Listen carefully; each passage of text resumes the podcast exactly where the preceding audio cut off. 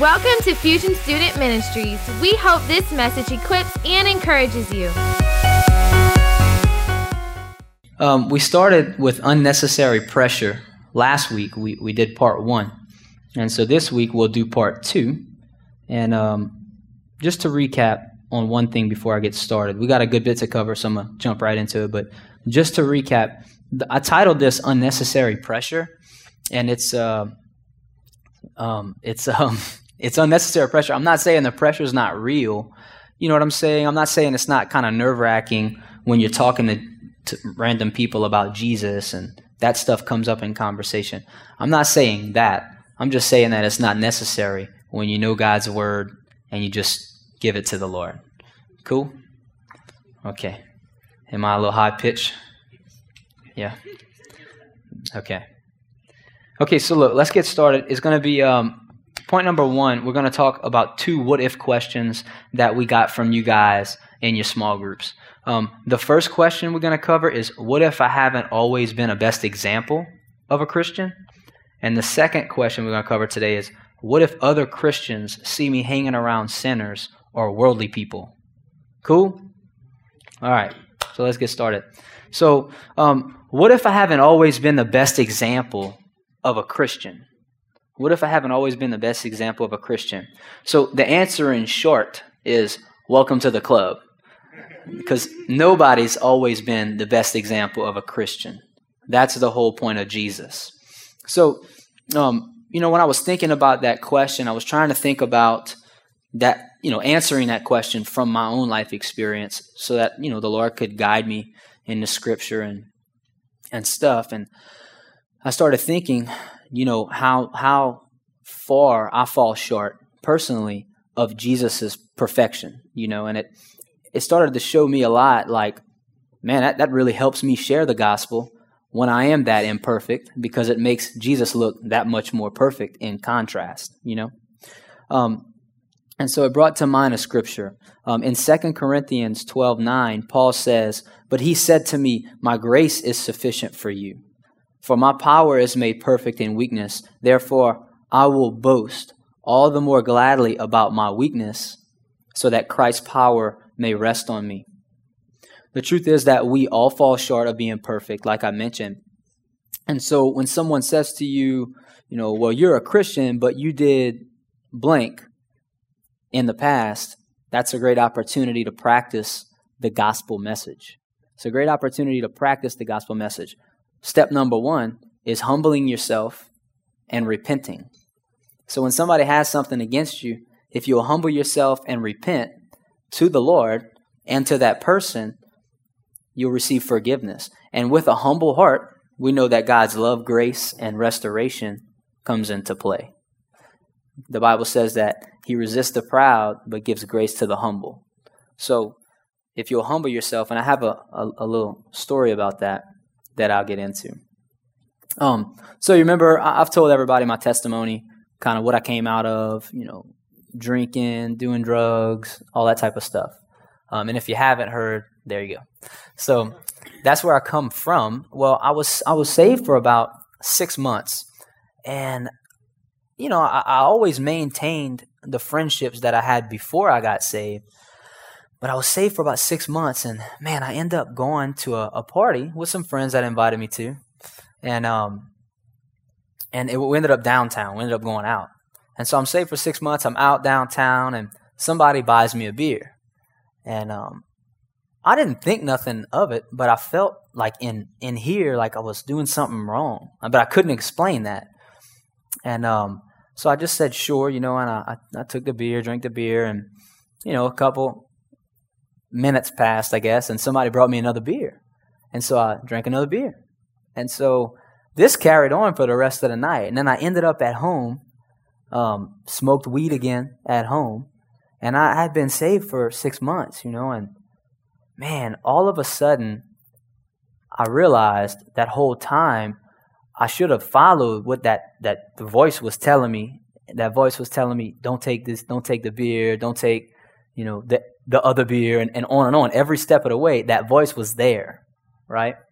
But I didn't listen to it. And so I get home, I'm drunk, I'm high, And then all of a sudden, boom, the same temptation that was leading me, that same voice that was telling me, ah, it's not that big a deal, just go ahead. That same voice flipped the script. And that same voice was now telling me, dude, it was a good run while it lasted. It was a good six months um, of being saved, but you blew it. That's it. You're done. And so, man, it grieved me. Well, the next day, we were in the middle of prayer and fasting. And the next day, during prayer and fasting, I had told a friend of mine who had just got saved that we would go to the lunchtime prayer meeting at the main auditorium. And how many of you remember Pastor Nick in here?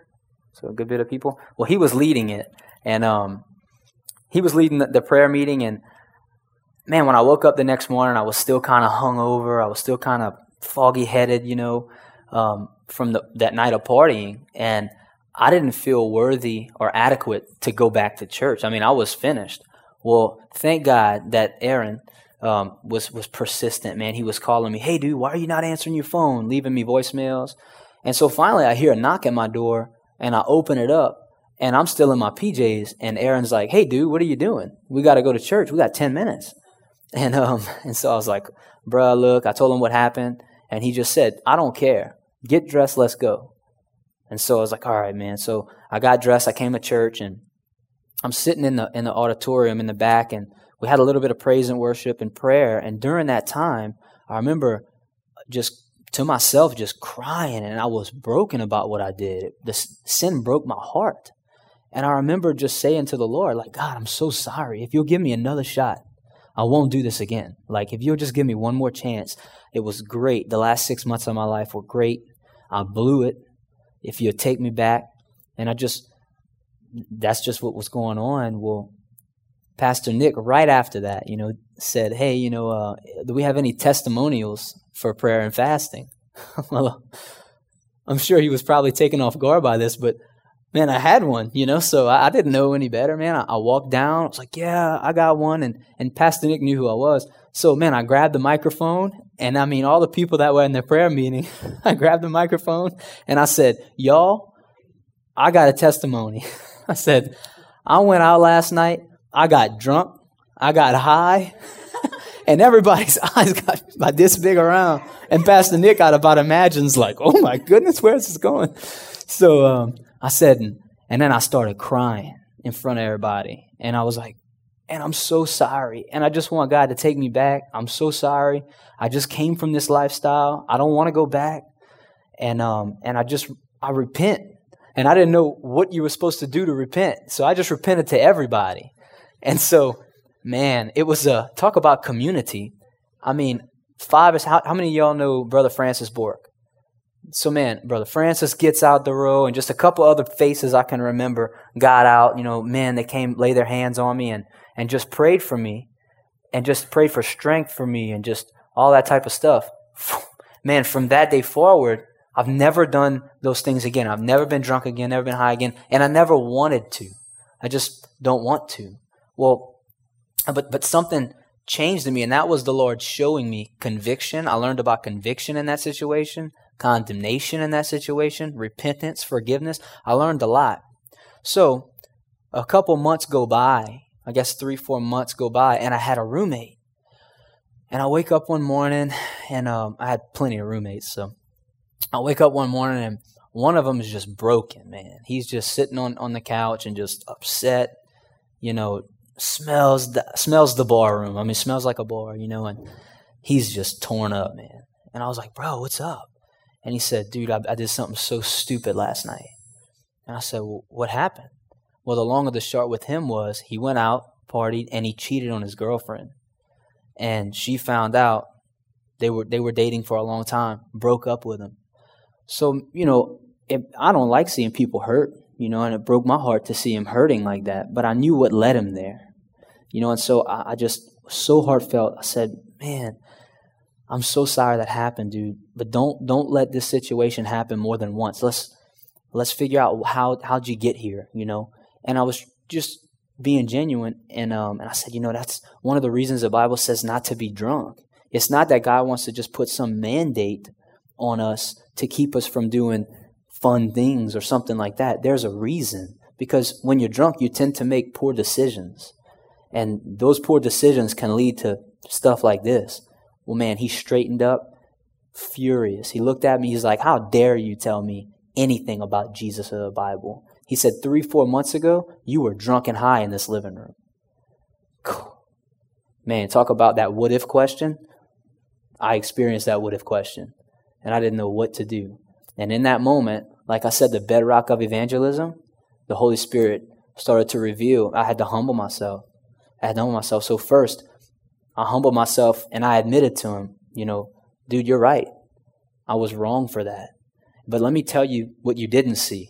And I told him about the church experience and just how I repented and, and stuff like that. And a verse came to my mind and I shared this verse. Therefore, if you're offering your gift at the altar and there remember that a brother has something against you, leave your gift there in front of the altar. First go and be reconciled with your brother, then come and offer your gift. And then in James 5:16, therefore confess your sins to one another and pray for each other so that you may be healed. The prayer of the righteous man is powerful and effective. And I'd heard a pastor say around this time that sin by nature is offensive. It's even offensive to people who aren't Christians. And that's a picture you know, when I when I heard that and then I experienced this, I thought, man, he's offended. He seems offended that I would dare tell him, you know, man, you know, witness to him when I slipped up. And so I told him, man, look, you know, I, I see where you're coming from and I see why you would think that. But let me tell you about let me tell you about Jesus and, and, and how he handled me. And so by doing that, you know, I remove I remove the ammunition.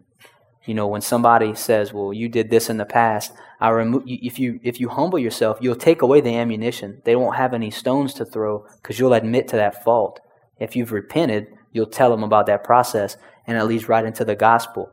So after after I admitted my fault and I apologized to him, you know, I told him a few scriptures as well. You know that nobody's perfect. I said, "Look, man, all people have fallen short of the glory of God and are justified freely by His grace through the redemption that came by Jesus Christ. Um, obviously, I didn't recite it just like that, but that was the gist. Um, and in this situation, you know, I had fallen, and, and even God had used uh, my fallen short to evangelize to Him. Um, you know, I told him that God never expected us to be perfect on our own, and that that's why He sent His Son Jesus. And so I read this scripture For God so loved the world that he gave his one and only Son, that whoever believes in him shall not perish but have eternal life. For God did not send his Son into the world to condemn the world, but to save the world through him. And also in 1 John it says, If we claim to be without sin, we deceive ourselves, and the truth is not in us. If we confess our sins, he is faithful and just, and will forgive us our sins and purify us from all unrighteousness. So, what if we haven't always been the best Christians? Then preach the gospel in that situation from a humble heart. From a humble heart. Last week we talked about, you know, what if I'm judgmental? Well, this will certainly bring you some humility really quick and take that judgmental platform real quick out from under you. Because, look, guys, nobody's perfect, and we're not done sinning either. That's why we have a Savior that we can continually repent to. So when we realize that, we can we can humble ourselves, right? Okay. The next question. What if other Christians see me hanging around sinners or worldly people? So I hope this ain't too many stories for you, but I just do y'all like stories? Okay, okay, good. Um, so what if other Christians see me hanging around sinners or worldly people? I'm going to address this, and there's, just like anything else, there's two ends of the spectrum. You got one end of the spectrum where people use hanging out with, with sinful people and partaking in the things that they do. They use that as an excuse to evangelize. And God never calls us to sin in order to reach people.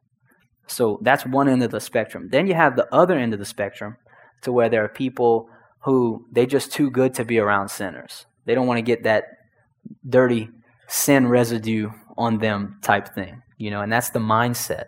And that's nothing new. It's nothing new. Um, and we'll read about that. But first, um, it was right around the time I had just started, uh, I just came on staff officially as a pastor here.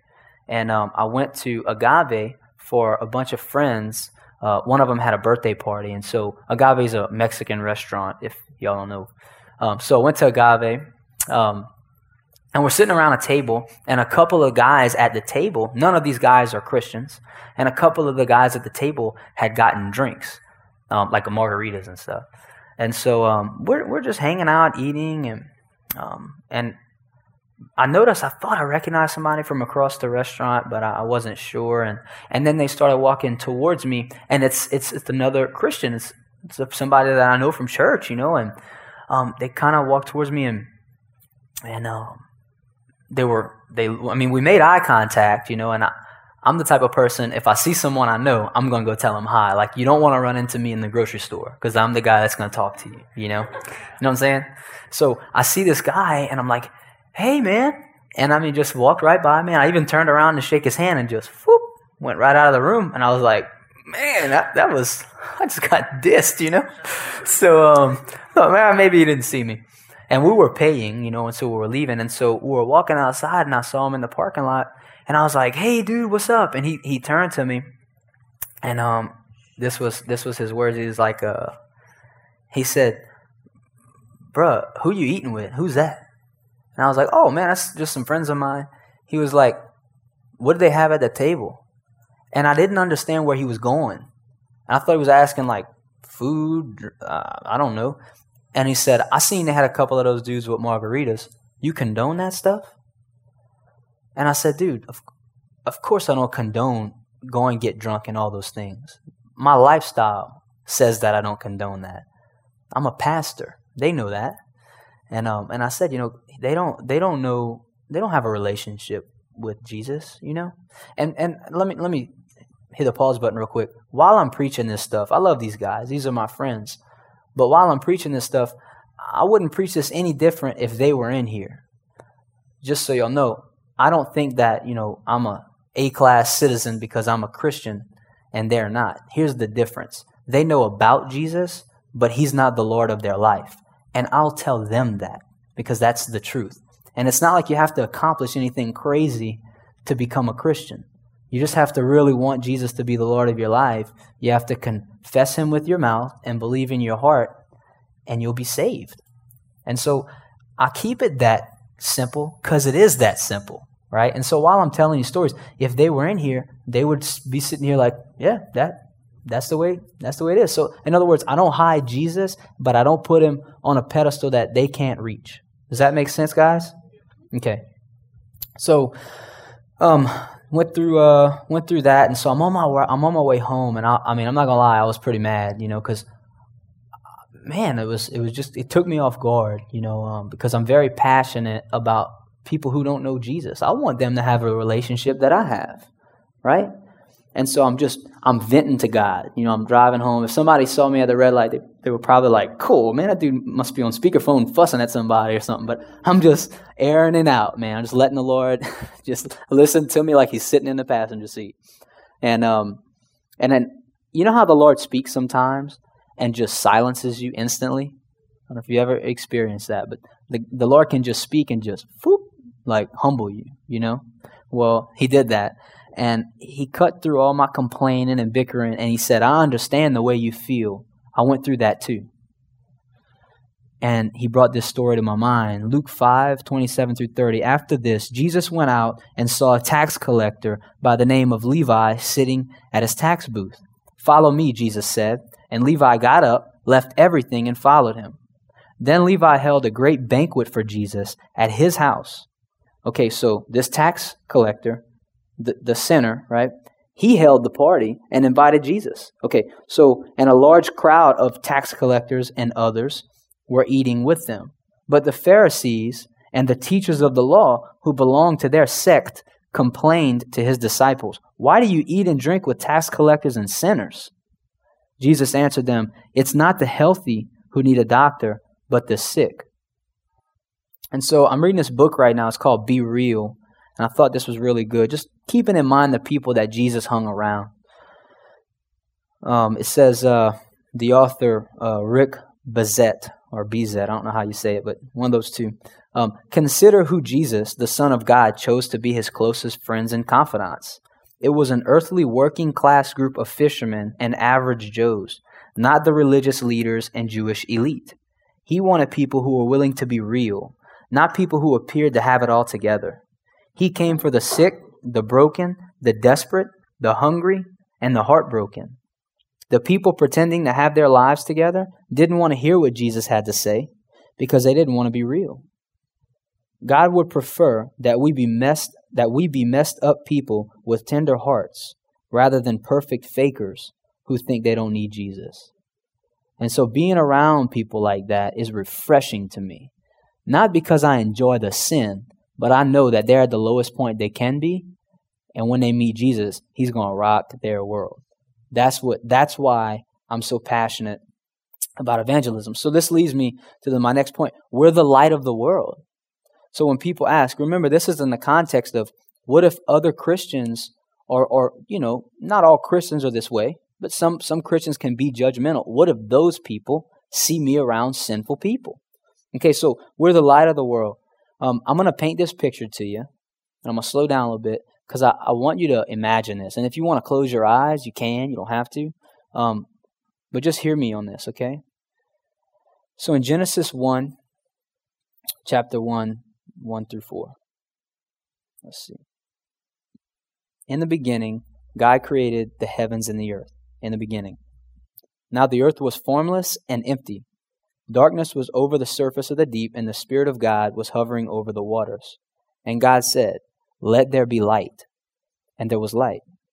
God saw that light was good, and he separated the light from the darkness. In John 1 1 through 9, in the beginning, again, was the Word. And the Word was with God, and the Word was God. He was with God in the beginning. That's Jesus. Through him all things were made. Without him nothing was made that has been made. In him was life, and that life was the light of men. The light shines in the darkness, but the darkness has not understood it. The New King James says, the darkness has not overcome it. There came a man who was sent from God. His name was John. He came as a witness, talk about witnessing, to testify concerning the light, Jesus, so that through him all men might believe. He himself was not the light. He came only to witness to the light, as a witness to the light. The true light that gives light to every man was coming into the world. John 8:12. When Jesus spoke again to people, to the people, he said, "I am the light of the world. Whoever follows me will never walk in darkness, but will have the light of life." Later on we read Matthew 5:14 through 16, "You are the light of the world. A city on a hill cannot be hidden, neither do people light a lamp and put it under a bowl. Instead, they put it on its stand, and it gives light to everyone in the house. In the same way, let your light shine before men, so that they may see your good deeds and praise your Father in heaven. So, here's an upset. I forgot to bring a flashlight because this would have been a killer illustration. So what I liked, what I was gonna do is say, "Hey, I, I could use my phone, but it, it, I tried. It doesn't work." Okay. So what I'd like to do is have somebody turn the lights off and me take a flashlight and shine it on the carpet all over the place. And it's bright. You can see it. There's no missing it because it's totally dark in here. Okay? Now, if I would take that same flashlight and keep it on and keep flashing it and turn these lights on, you can't see the flashlight because the lights are on. Y'all following so far? Okay, and so if we take everything we just read into context, we're the light. The darkness is sin. And so when you're around sinful people, you just got to live and be around them and live your life for Jesus. Just continue to live for Jesus. And when you're around them, they will see the light in you, right? And so a lot of times people will get saved and they'll stay in, in a safe place. They'll stay in, in, in church and not go around anyone in sinful in a sinful place. But it's super bright in church. There's all the lights in church. You know, people need to be witnessed to. You know, really, church is where people get you know, filled up to go out and, and, and share the gospel, right? That's the whole, uh, the whole book of Acts is about that, right? Am I, am I, uh, getting through to you? So check this out. Um, thinking of everything I just read, I just felt led to do this. So someone who knew Jesus, a Christian, hung out with me. when I was a lost sinner, right? And I'd imagine somebody was probably looking at that person saying, What in the world is he doing hanging out with that guy? Um, they took time to invest into a relationship with me, a friendship with me. Um, because they were in a relationship with Jesus, the light of the world, since the beginning of time, they were filled with that light. My darkness or my sin did not overcome them. I saw that something was different about them. I never felt judged or condemned. I felt loved. That led me to want to know about that light or the love that I felt in them. The fruit that I saw in their lives, that intrigued me, right? And so all of this led me to come to church, and I got saved in church. Fast forward five years, now I'm a pastor. If you would have said five years ago that I'd be a pastor, people would have laughed you out of the room. That's that's that's crazy talk. But it's because one person decided to be friends with me who was a Christian and they didn't preach at me. I saw that their lifestyle didn't condone my lifestyle. They didn't participate in the sinful activities I did, but they were still friends with me. Does that make sense, guys? So here's what I'm not doing. I just want to be clear. I'm not saying sin, all right? Jesus will never call you to sin in order to reach someone. That's a lie from that's a lie from hell. That's the way to get you off that off balance. So let me balance this message out. Like I said earlier, there's two extremes. There's there's the religious person of Jesus' day. That same religious spirit is still around today. Okay, it doesn't doesn't matter if you're a Jew or not. That same religious spirit can be on Christians. Okay, we got to be careful. Anyone can fall into that, including myself. All right. So there's the one Christian on this side of the spectrum who is just too good to hang around sinners, right? And then there's the Christian on the other side of the spectrum who uses the term witnessing or evangelism as an excuse to sin. And so let's address that. Paul does a good job at the balance, okay, the, the in between middle ground. So in 1 Corinthians 5, um, I'm going to sum up verses 1 through 8. So pretty much, Paul's writing a letter to the Corinthian church. And he's catching wind that they're doing some crazy things in their church. These are all saved people, all right? And they're doing some things that, the way Paul puts it, not even Gentiles, so not even people who don't know Jesus, not even them, they're not even doing this crazy stuff that you're doing. And you're calling yourself the church. So, so Paul's rebuking these guys for living in a life of sin and calling themselves a Christian. That's what's going on here. And in the middle of all of that stuff, and at the beginning, go read it for yourself. It's some disgusting stuff. In the middle of the things that they're doing, in the middle of him fussing at them, he stops to say this. Okay, let's start here. I have written you written you in my letter not to associate with sexually immoral people, not at all meaning the people of this world who are immoral, or the greedy and swindlers or idolaters. In that case, you'd have to leave the world. But now I'm writing that you must not associate with anyone who calls himself a brother that is sexually immoral, or greedy, an idolater, a slanderer, a drunkard, or a swindler. With such a man, do not even eat. And he goes on to say, What business is it of mine to judge those outside of the church? Are you not to judge those inside? God will judge those outside. Expel the wicked man from among you. And so, what Paul is saying is, hey guys, this whole rebuke, that's at you. You're the Christian church. That's for you. Don't expect sinful people who don't know Jesus to act any differently. They don't know Jesus. They don't have the Holy Spirit to guide and convict them. And it's not our job to do that. Our job is to love them. Like Billy Graham said, it's God's job to judge, the Holy Spirit's job to convict, and our job to love people. Right? Now that's talking about people out of the church. It is our job in the church, as we see here, and if you if you go into Galatians, it talks more about that. When you see a brother or sister in Christ, okay, someone who professes to be a Christian, to not shout down at them and condemn them, right? That's not the judgment that he's talking about. The judgment he's talking about is holding each other accountable. You know, quick example of that is I had a friend of mine who he had a girlfriend for a while. They were both Christians, and he was sleeping with her. And when I found out about it, I told him, "Hey, man, you you know you know I love you. I wouldn't be telling you this stuff if I wasn't ready to walk out of it with you, dude. What you're doing is wrong, and you're you're willfully sinning. You know what you're doing is wrong. You're willfully sinning. That's called iniquity. All right, the Bible calls that iniquity. You, you you're living off base, dude. And he didn't receive it too well at first, and I and and I understand. You know, it's not fun to get called out on your sin, but he knew I loved him, and he knew I was genuinely. My my take was this: God, you can't expect the Lord to bless something that's not holy. And if you really value this girl and you really value your relationship, you'll keep it holy so that God can bless it. Because when it becomes unblessed, you're going to have to try to sustain it on your own because you can't receive the blessing from the Lord. Say that to say, I held him accountable. I didn't excuse that action. So I just, I'm, I'm really driving that home because I don't want to sound like I'm saying, go and live a sinful lifestyle and call it evangelism.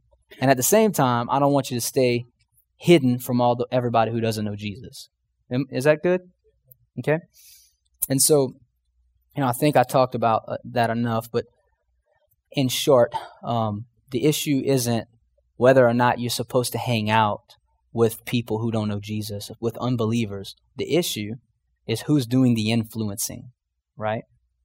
So in closing, let's talk about that. Who's doing the influencing? In James 127, it says, Religion that God our Father accepts as pure and faultless is this to look after orphans and widows in their distress, and to keep oneself from being polluted by the world. The King, uh, New King James says, unspotted by the world. And so, what that's saying is, if we take what we learned earlier about mixing with lost people, Jesus did that, Paul did that. Um, I didn't read this earlier, but Paul rebuked Peter for not doing that. Um, if we take that and put it in the context here, not to be spotted by the world, that's saying don't be influenced by the world. You know, I've heard this. I've heard people say, "I'm not of the I'm not of the world," as an excuse to isolate themselves from unbelievers and stay in a safe spot in church. But here's the proper context of that verse. Let's bring that in the in the proper perspective, okay? John 17, 14 through 18. I have given them your word. This is Jesus talking, okay? Let me preface it. This is Jesus talking. He's talking to, to God the Father, and, and he's, he's, he's praying out loud, okay? And he's saying, I have given them your word, and the, uh, yeah, your word, and the world has hated them. For they are not of the world any more than I am of the world. Let's pause right there. For they are not of the world any more than I am of the world. In the context, the people that hated Jesus were the religious, judgmental Pharisees, not the sinners. The sinners loved Jesus. Every, everywhere in the gospel, sinners wanted to be around him because he provided a love and a hope that they couldn't encounter around a religious people. Y'all following? Okay, so sinners loved him. He's talking about the religious people of that day. My prayer is not that you would take them out of the world, but that you'd protect them from the evil one. So he's saying, My prayer is not that you would take the Christians the light out of the darkness, out of the world, my prayer is that you'd protect them from falling into sin. You'd protect them from the evil one. They are not of the world, even as I am not of it. Sanctify them by the truth. Your word is truth. So he's praying and asking God, hey, keep them safe from falling into temptation, from Satan, but give them give them your word, give them the word that you wrote on my heart, give that to them. When they're in the world, prepare them. In the moment, Holy Spirit remind them. That's what that's the things that he's asking here. As you sent me into the world, I have sent them into the world. So Jesus is sending them into the world. So it's funny that can be taken out of context and say, we're not of the world. Well, in, now we know the context of that verse. Matthew 5:13, you are the salt of the earth. But if the salt loses its saltiness, some verses say if the salt loses its flavor, how can it be made salty again? It is no longer good for anything except to be thrown out and trampled by men. Couple key points. If you're not staying in good relationship with Jesus, your salt is losing its flavor. Okay? You remember the first message, the bedrock of evangelism? It's about staying plugged into Jesus, and that's the bedrock of evangelism. If you're not staying in a good relationship with Jesus, your salt's losing its flavor. If you're living in sin, iniquity, regular sin, your salt has lost its flavor. You need to hear that. If you're living in regular sin and you know it, you're just letting it go, Your salt has lost its flavor. Your influence has dropped out. And if you look just like the lost people that you hang out with in every way, including spiritually, guess what? You're lost too. Warming a seat at church does not make you saved. I, I got to remember that, and everybody here needs to know that. Warming a seat at church does not make you saved. Having a relationship with Jesus is what makes you saved. And the Bible says that you will desire to do what he wants to he wants you to do. You will desire to do his will when you're saved. So let's stand. Um and I didn't give a, a heads up, but look, Josh is the man already on. Um just go ahead and bow your heads and I'm gonna have um, I'm gonna have some altar workers come up here. Just bow your heads and let's just get quiet. And right where you are, no no talking, don't don't don't just focus on the Lord, okay? And just ask the Lord to come right where you are, create your own little secret place. Okay, and I'm going to ask you a couple questions. So every head bow, every eyes closed, every eye closed. I want you to be honest with yourself. Have you, okay? Three have you questions. Have you been the Christian who has been too holy to hang out with non Christians? Jesus calls you to befriend sinners. If you don't love if you don't love them, who will love them? If you're a Christian and you refuse to befriend sinners, if you don't do it, who's going to do it? The reality is it's on you. And you're neglecting your responsibility. That's part of the gospel, the ministry of reconciliation.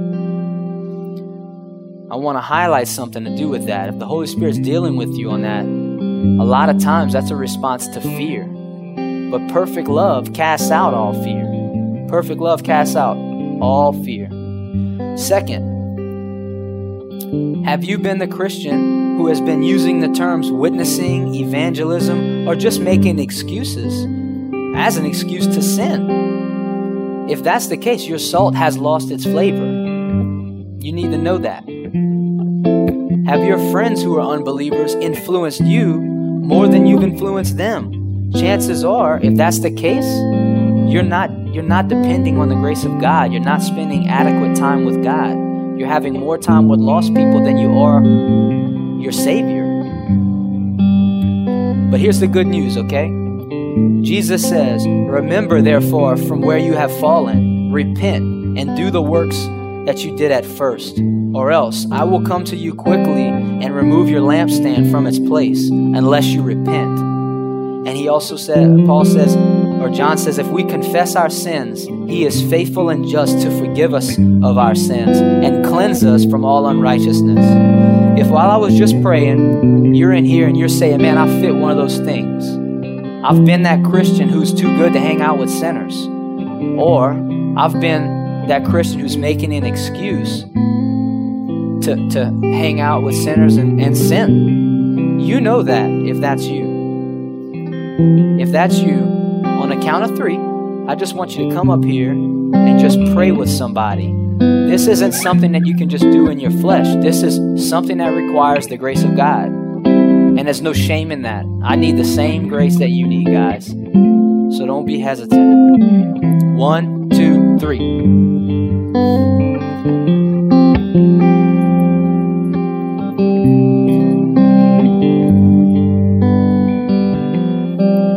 Thank you for your boldness. Thank you for your boldness. The rest of you that are here, feel free to, to just worship where you're at. If you gotta leave, you're, you're welcome to. But before you do, I want to remind you of this. There isn't a person on this earth who is sinless and spotless. Not one person. And right now, you, you may be clean. You might you might be repentant. You might be fresh in your relationship with God.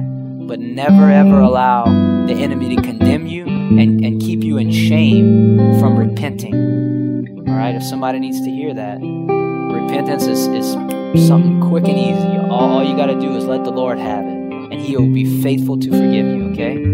So, for the rest of y'all and everybody in here, love y'all. Y'all are dismissed. Have a good week.